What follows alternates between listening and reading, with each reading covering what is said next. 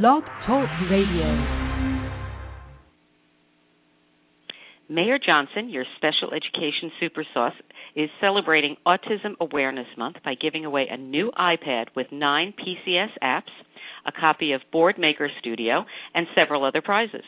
Enter to win at mayerjohnson.com. That's mayer-johnson.com. And stay tuned for special announcements later in today's show. I would like to just say that I am so honored to be hosting Autism Awareness Month um, 2012. We do it every year, and we bring you all views, opinions, and resources for autism parents and even for the educators. It's very important that they're aware of what the families are going through. Today, we welcome Wendy Fournier, who is the president of the National Autism Association and um, this is a great resource for parents. Um, it's you know what I really love about it is it helps parents with real issues in real time. So please welcome Wendy Fournier. How are you? Hi, I'm great. Thank you so much for having me on with you today, Marianne. Oh, I'm glad we could finally get you on. I know it's been hectic scheduling. Um, why don't you tell us a little bit about yourself and how you got involved in the autism community, and uh, most importantly, with National Autism Association? Okay, sure. Um, I'm a mom of three children, and my youngest child, my daughter Allie, who is now 12 years old, uh, was diagnosed with autism at the age of two and a half. And um, at that time, I was, um, you know, searching frantically for resources, and um, I ended up uh, meeting up with some moms who also had kids with autism that um, had a group called Moms on a Mission for Autism, and um, they were transitioning that group. Um, they wanted to give it sort of a, a bigger presence and decided to start the National Autism Association at that time. So I had uh, volunteered my time doing some web design work for them, which is what I used to do, and um, have been with them ever since.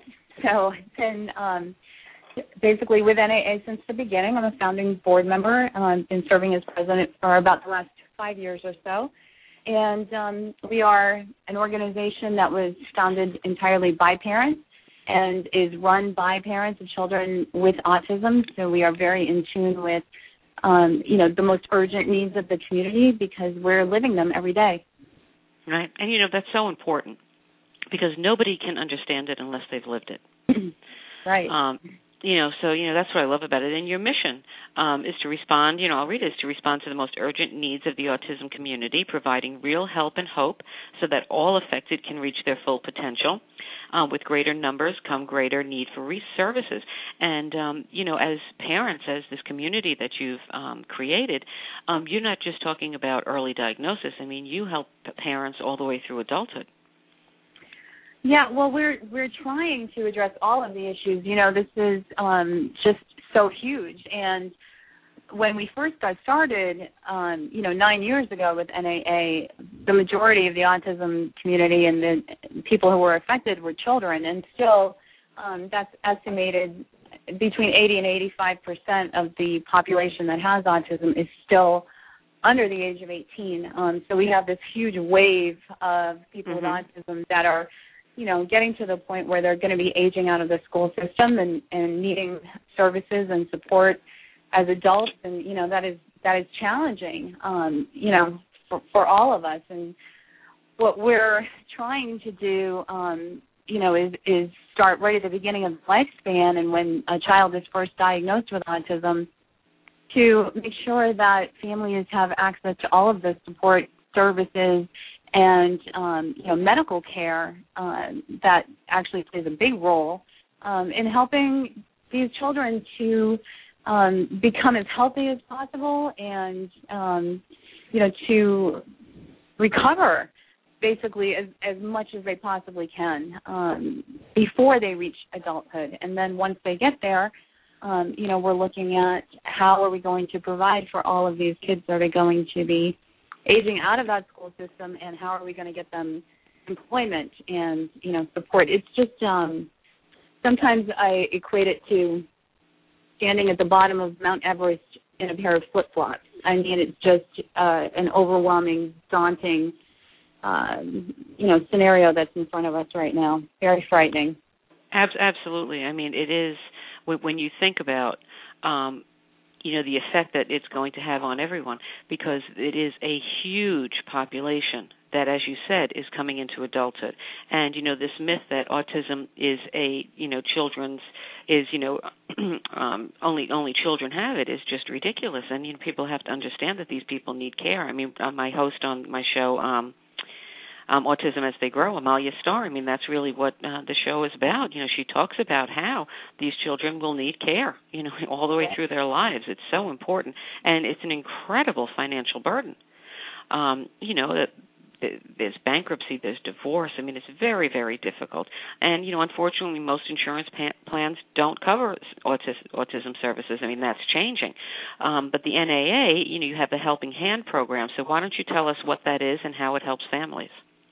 Sure. Um, well, we started the Helping Hand program several years ago because, um, you know, typically the treatments that um, we're doing for our kids are not covered by insurance. Um, now, you know, insurance providers are being required more and more um, to cover um, what they call evidence-based uh, treatment, like applied behavior analysis. And um, so, if you live in a state that has uh, insurance, um, you know, for people that have autism, that's basically the extent of what it's going to cover. But what we've learned over the years and what we've witnessed in our own children is that there's a lot more going on here than, um, you know, something that behavioral intervention alone can address. And we see a lot of underlying comorbid medical conditions that are affecting our kids. Um, so when you have a child with autism who's suffering from um, let's take uh, gastrointestinal disease because that's what we're seeing most often um, in our children. A lot of times when you try to, to get medical treatment for something like that, that is not covered uh, because of the autism diagnosis. So um, a lot of parents who are seeking medical treatment are not able to get insurance coverage. Um, and so the Helping Hand program was designed to help provide funding for families who want to have um, maybe an initial consult done or some lab work done or some treatment uh, with a physician that would not be covered by medical insurance. And right. um, you know, it's it's a great program. It it's um, been extremely helpful for the families that we've been able to provide it to.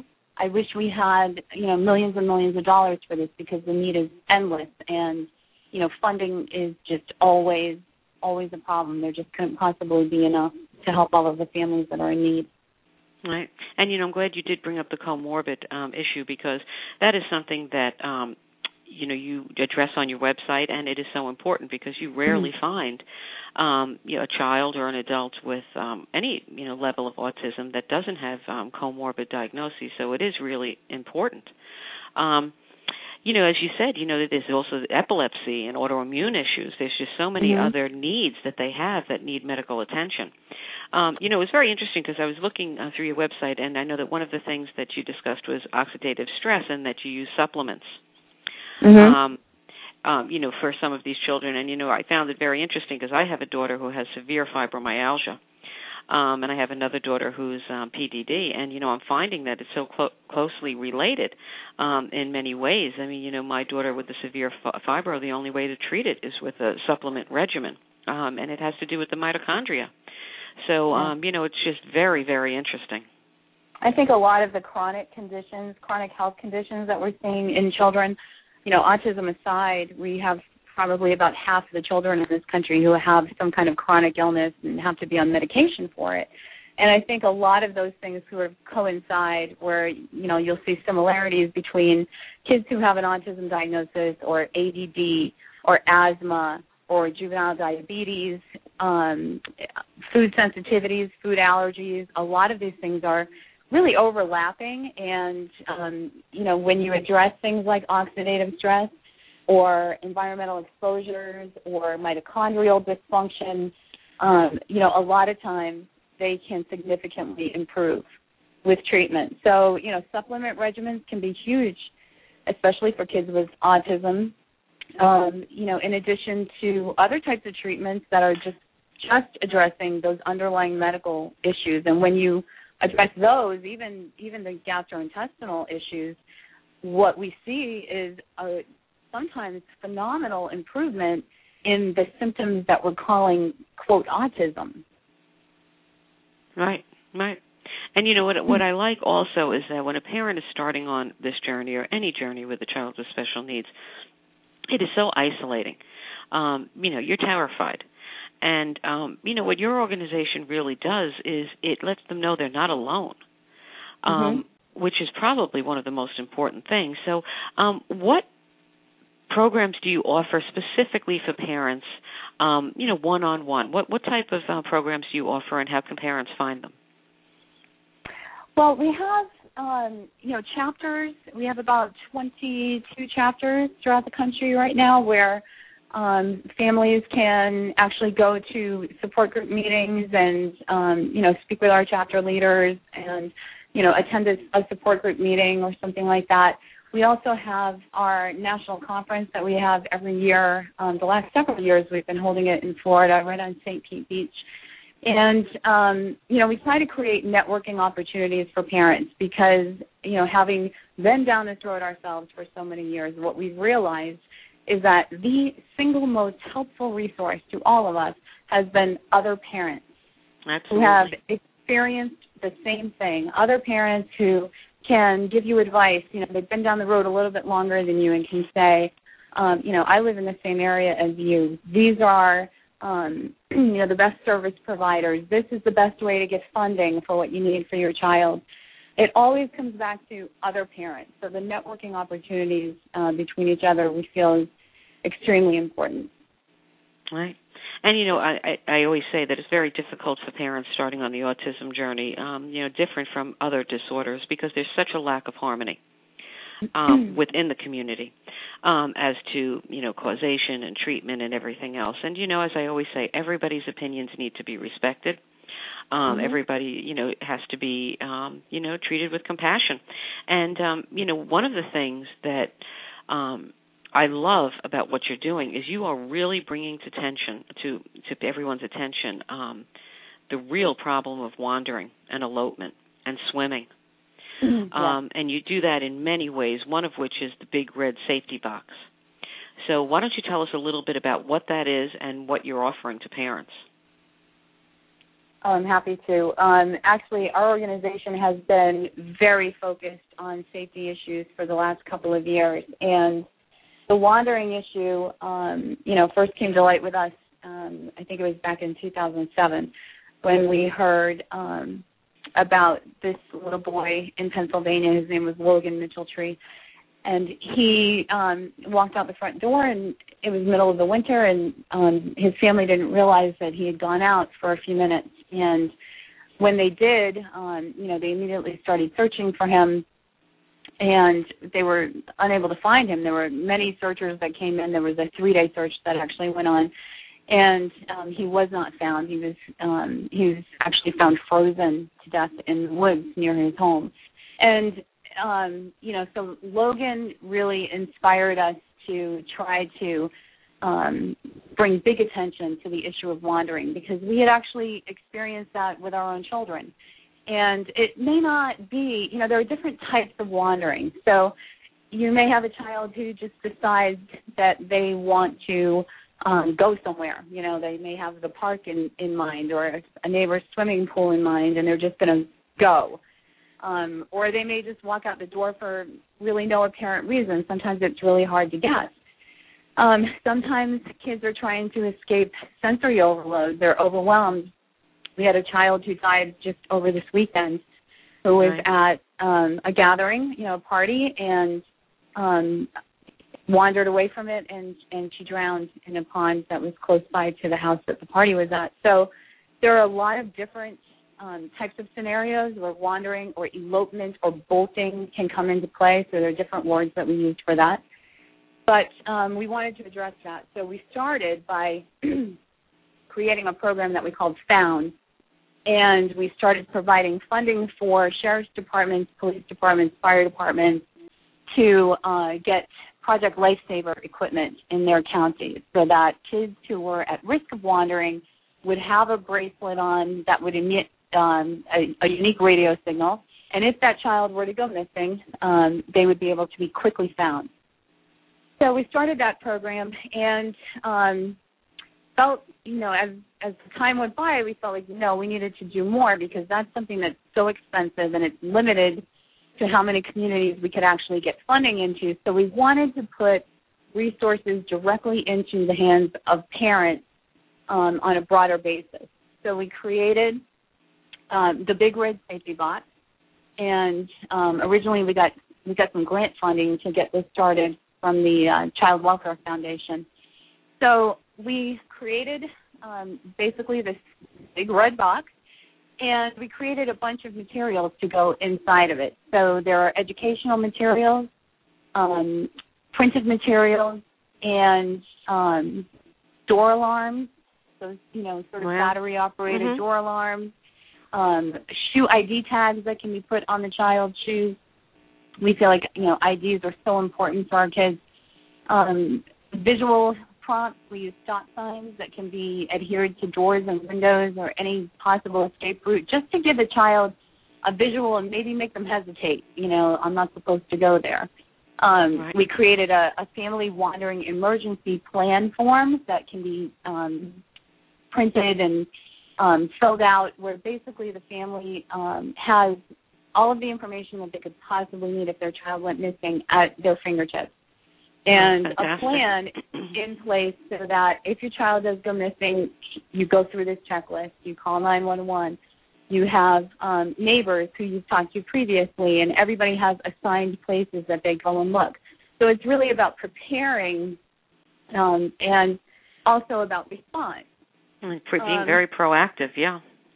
Right. So what we did was, you know, we were able to put this this package of information all together, um, you know, box it up and ship it at no charge to families who have a child who is at risk. So we've that done. is, that is incredible. You know, it just I'm, I'm so curious because it just seems to me that these children are drawn to water. Do do you know anything about that, like why, or if that's even the case?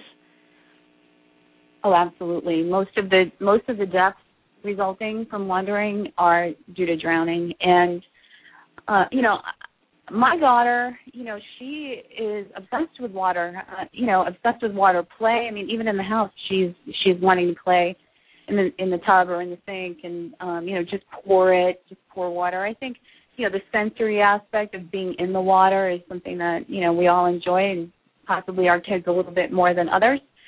Um, but yeah, unfortunately, they are very drawn to the water, and um, you know it can be challenging to teach a child that may have you know pretty significant cognitive impairment how to swim. But it is Right. it is very possible. And recently, we put a list up on our website of YMCA locations that offer special needs swimming classes, and um, we just feel like everybody needs to teach their kids to swim and um, not only put them through lessons but to make sure that the last lesson that the child has is with clothes and shoes on because that's typically um, you know they're typically dressed when Mhm. they are um, you know wandering into water.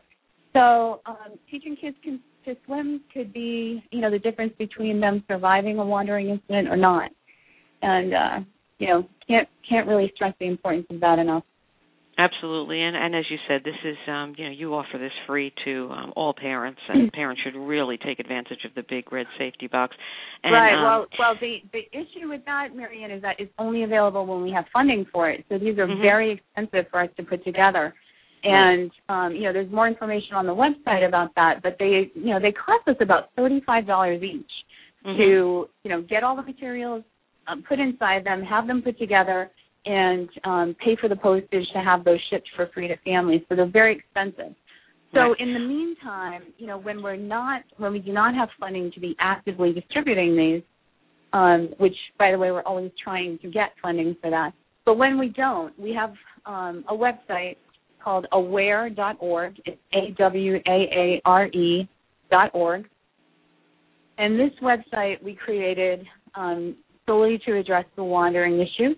And everything that we include in those big red safety boxes, all of the printed materials and information, can be found on that website, downloaded and printed, um, you know, for free. The only thing that's missing there are the door alarms and the ID tags. And we do have links for places where you can go and buy those. They're relatively very inexpensive. So for families who have a child at risk, we recommend that they don't wait for a big red safety box to become available, um, but go to awaare.org and look through all of that information and download everything, print everything, and um, be as prepared as you possibly can. And uh, Dynavox uh, Mayer-Johnson encourages everyone to celebrate Autism Awareness Month with a donation to the National Autism Association. Mayer-Johnson and your special education super sauce will match every donation dollar for dollar up to $10,000. So to make a donation, visit mayerjohnson.com. Again, that's mayer-johnson.com, and um, you know help this foundation help families. Um, before we close, I do want to talk about restraint and seclusion. Okay. This is a huge problem. Um, you have a video on your website that just um, it, it really is it's shocking when you watch it um, to think about the abuse that these innocent ch- children and teens face.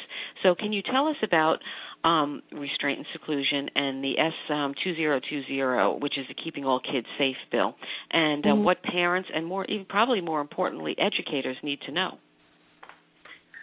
Well, this is a bill. Um, you know, there's been legislation pending um, a few times on restraint and seclusion, addressing this in schools. Um, what this equates to, you know, in my mind, is abuse that's happening in our schools, and under the guise of you know treatment and providing a safe learning environment. That is absolutely not true. What they're causing here is post-traumatic stress disorder, and they're abusing children. Um, there have been plenty of studies that show that restraint and seclusion are not effective. Um, they should only be used in a life or death situation. And um, unfortunately, our schools are using those techniques rather freely. The, reason for that is because there is no federal legislation that prohibits them from doing that. So it's really a state by state case. So the hope is that we will get um, national, you know, federal legislation to prevent schools from restraining our children or putting them into seclusion rooms um, where, you know, children have died. Many children have died. There was a recent GAO report um, on restraint and seclusion in schools, and it is terrifying um, the things that are happening. We just we just got a story um, two weeks ago of a beautiful little boy um, who is about six years old, and he's forced to sit under a desk. It's almost like a dog kennel that they've got set up for him, and this is oh. where they make him go. Um, so, I mean, really, you couldn't treat animals the way some of our exactly. children are treated in school. The problem. Well, now, how do how what are is, parents' rights? What are the parents' rights here as far as restraint and seclusion? Do parents have any say into what means can be used should their child um, be having an outburst? Yes, the parents uh, need to address this in their child's IEP. And we do have resources on our safety website. If you go to autismsafety.org, there are a number of tips um, and you know some advice there on how to address this in your child's IEP. Um, you know, hopefully we will get some federal legislation in place. But the things that you want to um, you know, bring to light in your IEP meeting is, um, you know, my child is not to be restrained under any circumstances. My child is not to be put in a seclusion room under any circumstances. If there is an incident where my child is restrained, you are required to notify me. Um, you know, that day. You know, you need to lay this stuff out. Unfortunately, right. it really falls on the parent.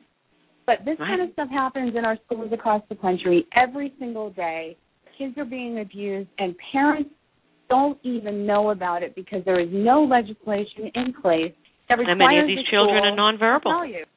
Right. A lot Right. of these For children kids- are nonverbal. They can't tell you what's going on. You know, what is the holdup with the federal legislation? Because I mean, this just seems to me that this is just, um, you know, human compassion. I mean, this this, this is basic um, human rights. What is the holdup with the legislation on this?